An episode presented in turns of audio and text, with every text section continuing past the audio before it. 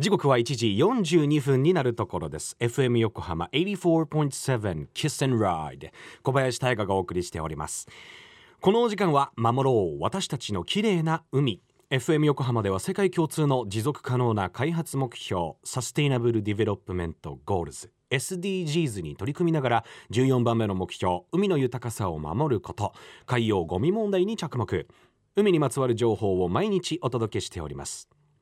2週にわたって国立研究開発法人海洋研究開発機構ジャムステックで海底火山の研究をされている田村義彦さんのインタビューお届けしてまいりました。最終日の今日は私たちが海を守るためにどのようなことをすればよいのか。さらに現在田村さんが注目している海底火山について伺います。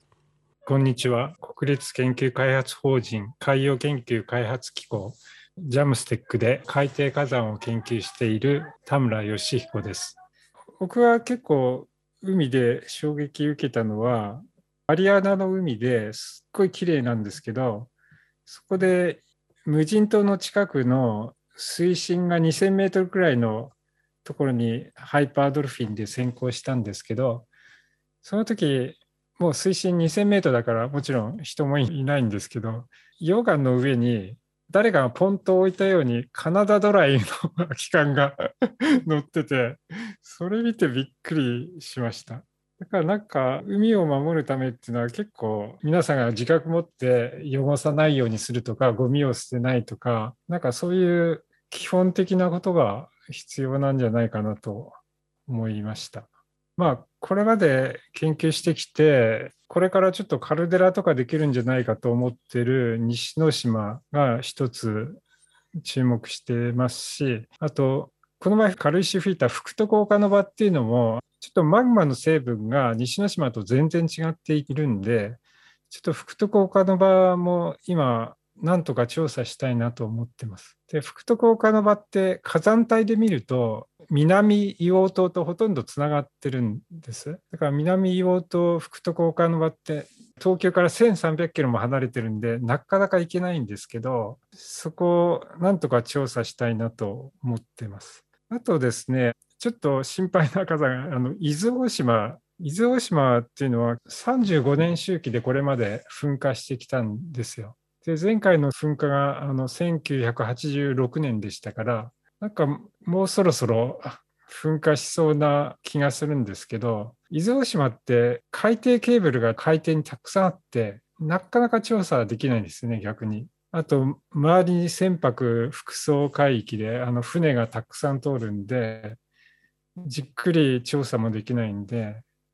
伊豆大島、島の上にはたくさんのあの地震計もあるし、充実してるんですけど、伊豆大島自体も海底火山なんで、やっぱ海底の部分でマグマの動きとか、予し、予兆をそこでつかめるはずなんだけど、それだけ重要な場所にもかかわらず なかなか思い通りにできないのがもどかしいですよね。ジャムステック田村義彦さんありがとうございました人がもう人知の及ばない海底何千メートルっていうところに誰かが置いたようなこのカナダドライって言ってジンジャーエールですか？ポンと置いてあったと。うん。本当にこう守ろうとかってね言葉ではもちろんお伝えしてますけれどもやっぱり育児のお話とねたびたびしてる話と一緒でこの当事者意識っていうのが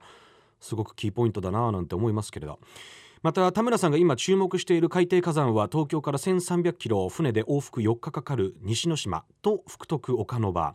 さらに東京から飛行機では25分でたどり着ける伊豆大島にも注目されていると。うんでもその地震の話ですか？よよ、えっと、予兆余震予兆で35周年周期で噴火してきたんでちょっともうそろそろチェックしておきたいっていうお話でしたけどもね。それも気になるところでございますが。さて、えー、8月に戦後最大の噴火となった海底火山福徳岡の場から流れ出た軽石はここ関東の太平洋側にも流れ着いております。現在ジャムステックではその軽石漂流予測シミュレーションを公開しております。そちらもぜひチェックしてみてください。詳しくは後ほど FM 横浜特設サイト海を守ろうからもリンクを貼っておきます。FM 横浜では海岸に流れ着いたゴミなどを回収し海をきれいにしていくために神奈川守ろう私たちのきれいな海実行委員会として県内の湘南ビーチ FM レディオ湘南 FM 湘南ナパサ FM 小田原のコミュニティ FM 各局その他県内のさまざまなメディア団体のご協力を得ながら活動しています。また日本財団の海と日本プロジェクトの推進パートナーでもあります。FM 横浜守ろう私たちの綺麗な海 Change for the Blue 来週は現在北海道で被害総額なんとおよそ80億円となっている赤潮について北海道大学の飯田隆弘さんに伺います。